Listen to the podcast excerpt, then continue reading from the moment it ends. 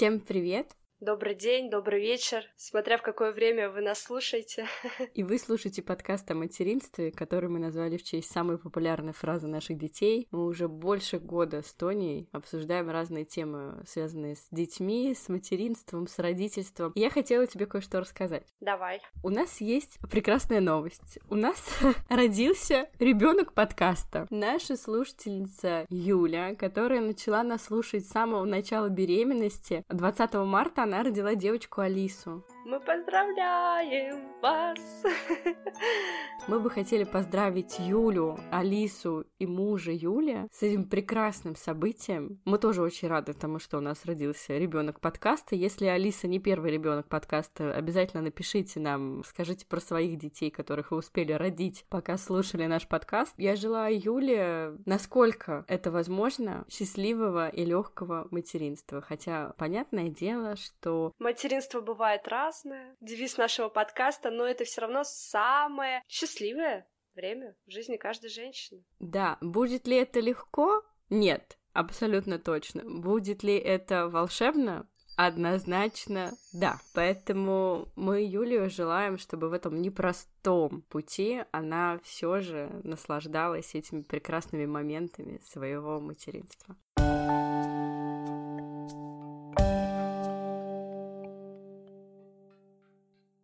Спасибо большое, что ставите нам оценки, пишите комментарии. Недавно пришел один э, из последних комментариев, на который мы бы с Кариной хотели бы все-таки ответить. Да, вы только не подумайте, что мы отвечаем в нашем подкасте только на негативные комментарии. Но так получается, что в какой-то момент нам хочется что-то разъяснить дополнительно, потому что все люди слушают по-разному, и мы прекрасно понимаем, что подкасты часто слушают во время каких-то бытовых дел и могут что-то не услышать или неправильно услышать суть, как, например, какая-то из наших слушательниц была уверена, что у нас с тобой есть помощница по дому, которой у нас нет. Именно поэтому мы рады материнству. В общем, нам недавно пришел комментарий к эпизоду про современное материнство.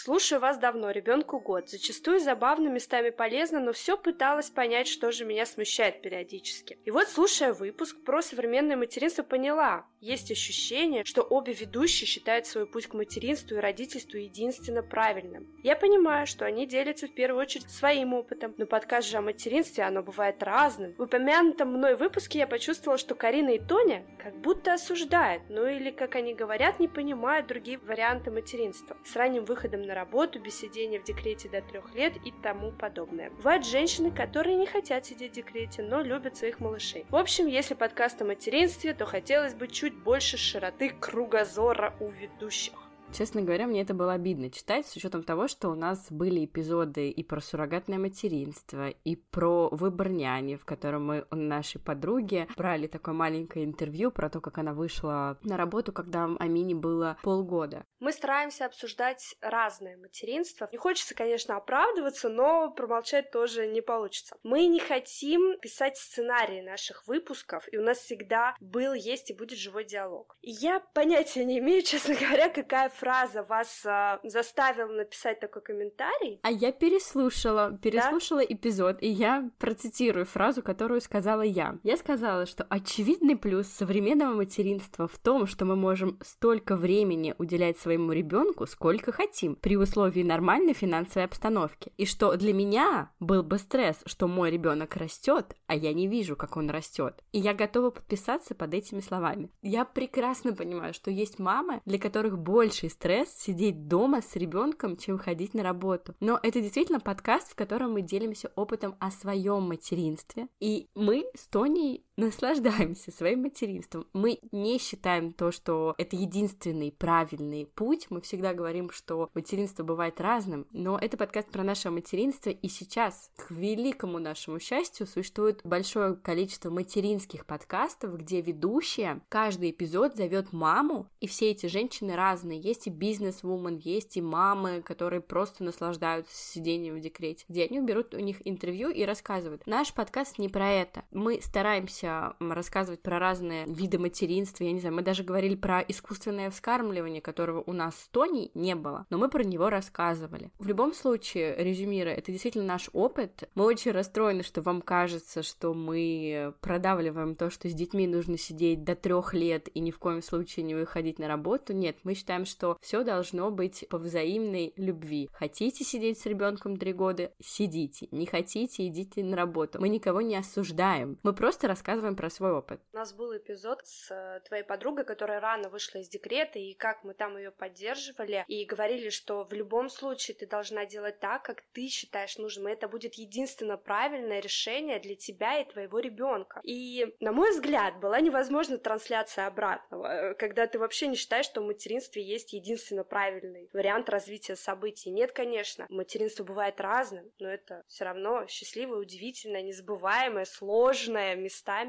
время в жизни каждой женщины. Да, конечно, когда у нас уже там 60 эпизодов, это 60-й наш эпизод выходит, и вы слушаете нас, и мы действительно очень много времени уделяем своим детям, мы много сидим с ними, несмотря на то, что они ходят в сады и так далее. Но просто я прошу не забывать, да, что наш подкаст — это разговор двух близких подруг, которые делятся опытом своего материнства. Своего материнства — это ключевая фраза.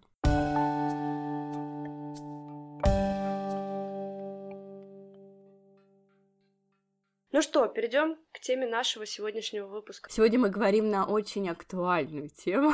Очень важную, актуальную тему, конечно. Для каждой мамы. Для каждой мамы. Хотя нет, ты знаешь, вот, вот не говори для каждой мамы, потому что нам потом напишут и скажут, слушайте, для меня это не важная, не актуальная тема. Почему вы думаете, что вот для меня она важная и актуальная? Нет. Поэтому мы сегодня просто говорим на тему... Которая затрагивает каждую маму. Да не каждую, может кто-то ну, почему? гуляет. Ну, все же гуляют с детьми. Нет, не все. Я знаю людей, у которых няни гуляют с детьми или бабушки. Так что не А-а-а. каждый, не надо, не надо. Короче, мы сегодня говорим на тему прогулок с детьми. Все дети гуляют, и мы будем говорить о пользе, о времяпрепровождении детей на улице, и в том числе о прогулках с детьми. Неважно, кто с ними гуляет, няня или Или бабушка. Против нянь мы ничего не имеем. сразу предупреждаю. Да, мы сейчас тоже будем такие, как это современная новая этика. Вот мы будем сидеть в этих скобках, кавычках, пояснять каждое свое слово. Но не хотелось бы, конечно, до этого опускаться, поэтому я бы еще раз хотела напомнить, да, что вы слушаете разговор двух близких подруг о материнстве. Да.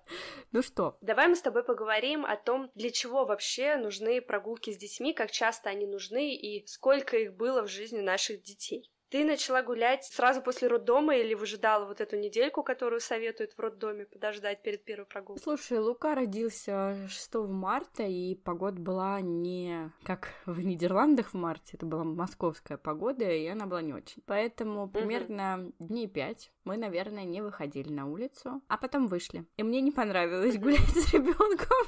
Почему тебе не понравилось? Что было не так? Погода или ребенку не нравилось лежать в коляске? Как это часто бывает? Во-первых, недоступная среда для мам. Хотя я жила в достаточно современном доме на севере Москвы, в котором был и лифт, и вроде бы даже два пандуса. Но черт побери, как это все неудобно, понимаешь? Вот я после родов, да, у меня послеродовый восстановительный период, когда у меня еще слабость какая-то. И я должна вот одеть своего ребеночка, положить его в колясочку. Потом мы ехали в лифте, потом один пандус в подъезде. Я вообще не понимала, как это, потому что коляска тяжелая, ребенок там не пристегнут, я как-то его везла, мне казалось, что он вывалится из этой коляски. Один пандус, второй пандус. Короче, я один раз погуляла, и перед каждой прогулкой у меня реально дергался глаз. Во-первых, мне вот не нравился вот этот процесс выхода и потом захода домой. А во-вторых, у меня Лука просто ненавидел гулять в коляске до 6 месяцев. Он кричал так, что вот я в первых эпизодах рассказывала об этом, что у меня была такая, знаешь, кричащая коляска. Он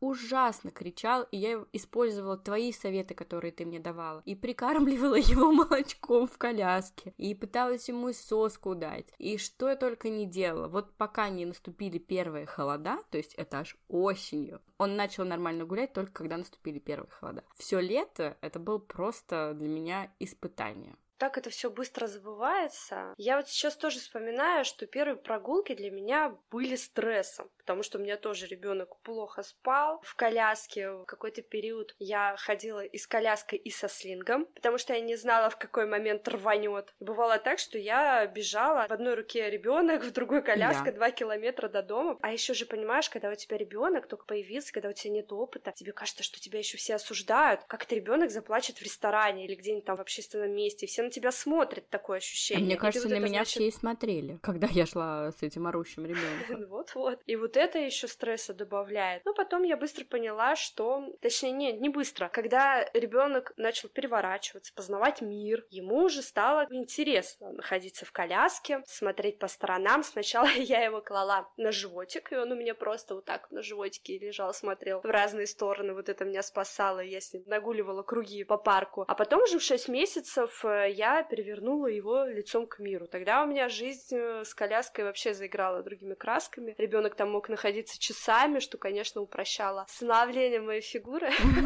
Ну и в том числе, конечно, жизнь с ребенком, потому что дома, когда у тебя ребенок уже начинает активничать, с ним тяжеловато находиться. Нужно его постоянно развлекать, носить на руках, играть. Периоды между снами удлиняются, и нужно их как-то заполнять. И вот прогулка идеально подходила, я прям отдыхала. Я шла с коляской, я помню. Вот прям время, когда я могла выдохнуть, потому что ребенок пристегнут, он на одном месте, просто идешь себе отдыхаешь. Вот у меня тоже наступил такой период, тогда, когда я пересадила Луку в прогулочный блок. Я пересадила его где-то в 4 месяца, ему стало уже гораздо лучше, то есть он все равно у меня не спал на прогулках до полугода, но ему стало реально интересно, потому что у моей коляски был прогулочный блок как гамак, то есть туда можно было посадить ребенка, который еще не сидел, то есть uh-huh. он как-то там полулежал.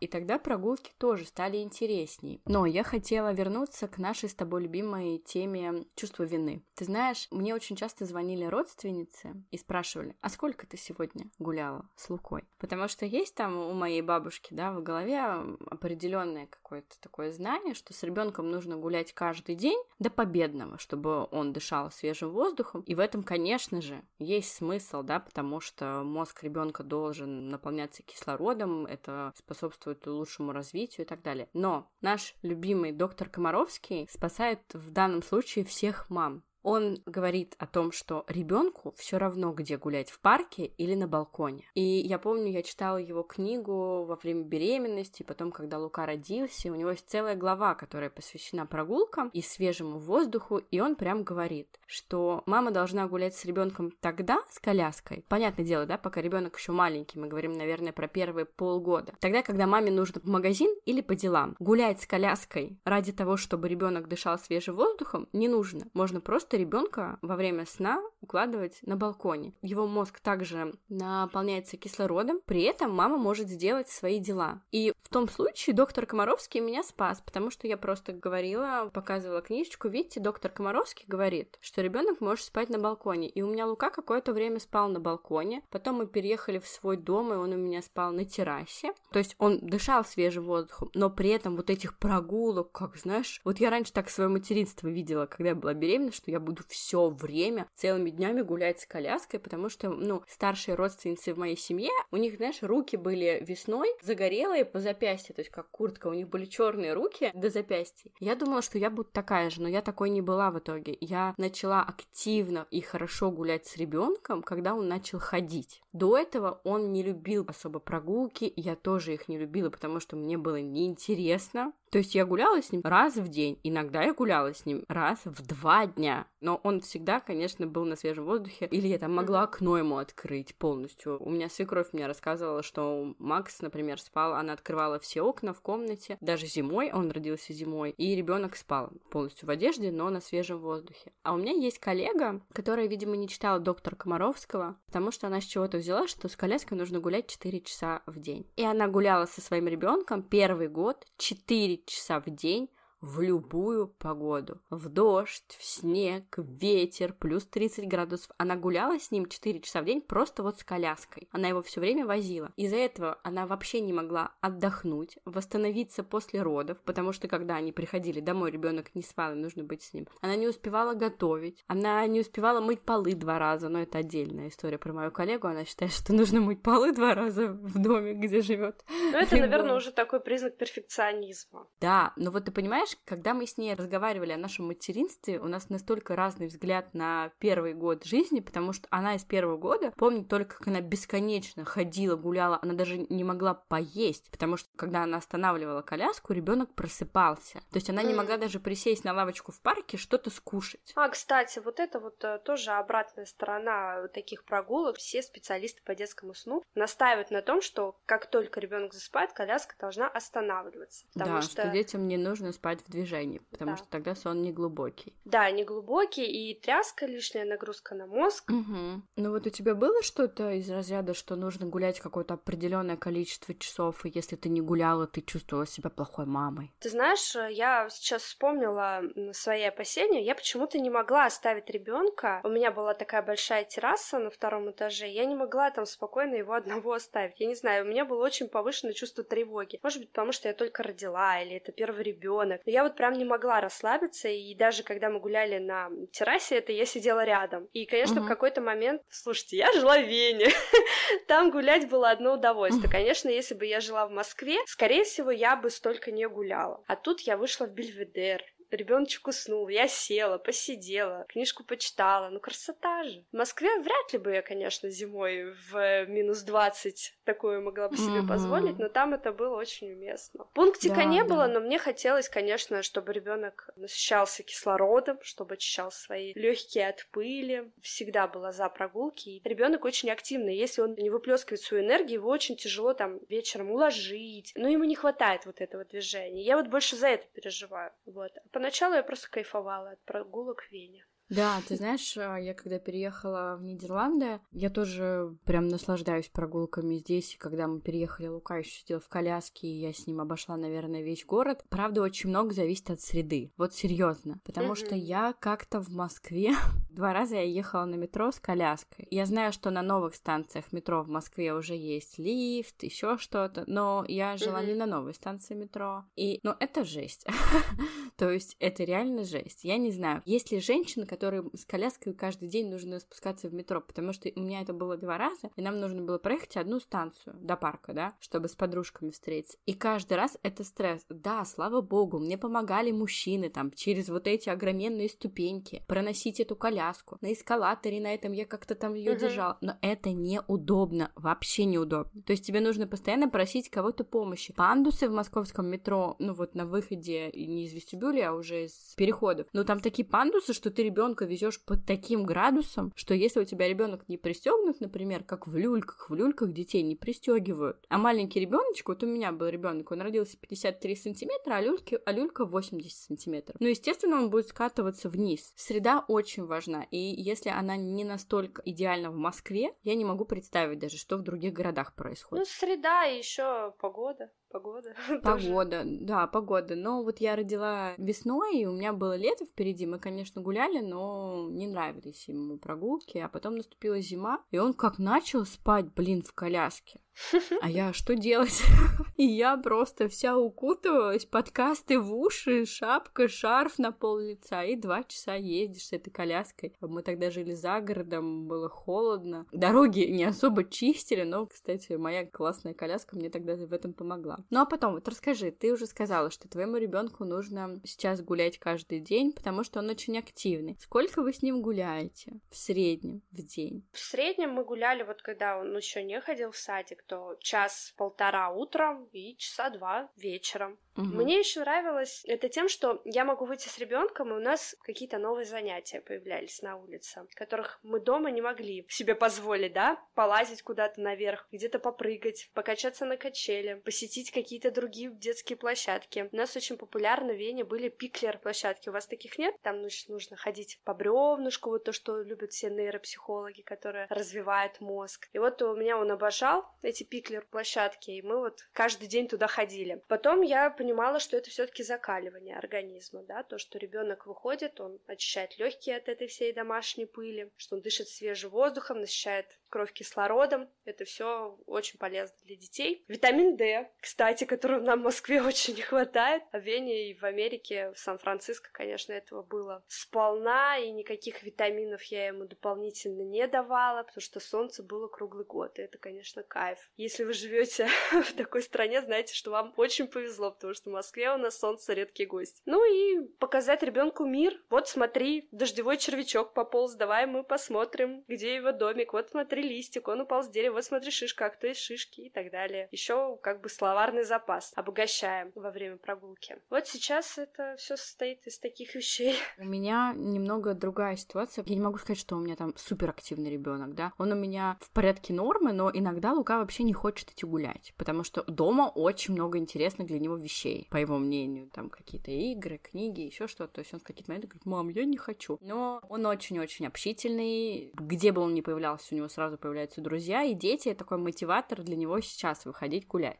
потому что дома детей других нет, и он обожает играть со всеми детьми, он постоянно находит себе новых друзей. Сейчас у нас сложный период в жизни был из-за всех этих карантинов, работ, болезней и всего, но в целом я стараюсь гулять не меньше двух часов в день. И тут опять, знаешь, бывают периоды, особенно я тоже живу в Нидерландах, и тут очень часто бывает дождь, несмотря на то, что тут солнцем немало, но дожди бывают очень часто. И, конечно, не всегда получается гулять с ребенком каждый день день два часа. И тут опять же у Карины какое-то нелепое чувство вины, потому что все нейропсихологи говорят, что нужно с ребенком проводить минимум два часа на свежем воздухе. И вот если я в день провела два часа с ребенком на свежем воздухе, у меня где-то, знаешь, такая галочка. Ага, достаточно хорошая мама. А если не провела, я прям начинаю себя где-то там корить. То есть вот у меня есть такое с прогулками, где-то этот червячок сидит, который меня кусает, если с ребенком погуляли меньше двух часов в день. Да, да, да. Кстати, моя коллега до сих пор гуляет с ребенком 4 часа в день. У нас с ней просто сыновья ровесники, она вот до сих пор с ним гуляет 4 часа в день и считает, что детские сады — это клетки для детей.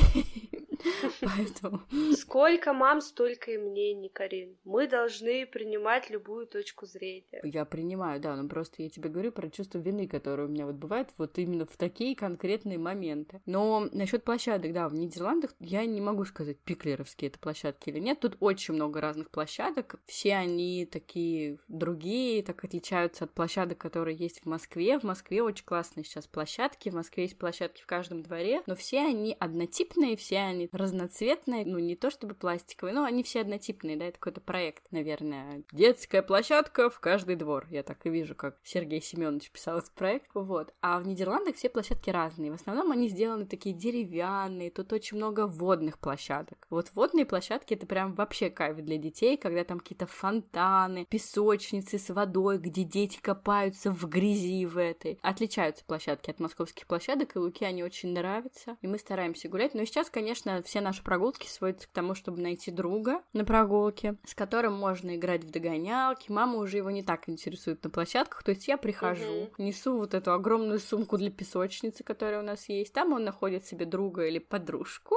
как он говорит, и все, и мама сидит, переписывает с подругами, а дети где-то бегают, прыгают э, на всех этих горках, батутах и так далее. У Тони тут проснулся Олег, поэтому... Да, у меня проснулся Олег, поэтому выпуск сегодня будет небольшой. Но я думаю, что мы осветили все аспекты наших с тобой прогулок. Еще раз повторюсь, что Никакого чувства вины в этом вопросе точно быть не должно, Карин. Потому что каждая мама сама знает и решает, как будет лучше для ее ребенка. Да, но нейропсихологи это ребё... другое Нет, говорят. Подожди, подожди, подожди. Тут я поспорю. Если для твоего ребенка будет лучше спокойная, отдохнувшая мама, которая полежала на диване лишний часик, а вечером посвятила два часа качественного, качественного времени ребенку, это, мне кажется, лучше, чем уставшая, загнанная мама, которая вынуждена гулять по 4 часа в день. Так, а ну-ка, подождите, подождите. Про качественное время сейчас Тони тоже навешает кому чувство вины. Нейропсихологи говорят, что 30 минут в день качества времени достаточно для развития ребенка. Ну ты-то на диване полежала, у тебя такой запал появился, что на 2 часа тебе хватит. 30 минут в целом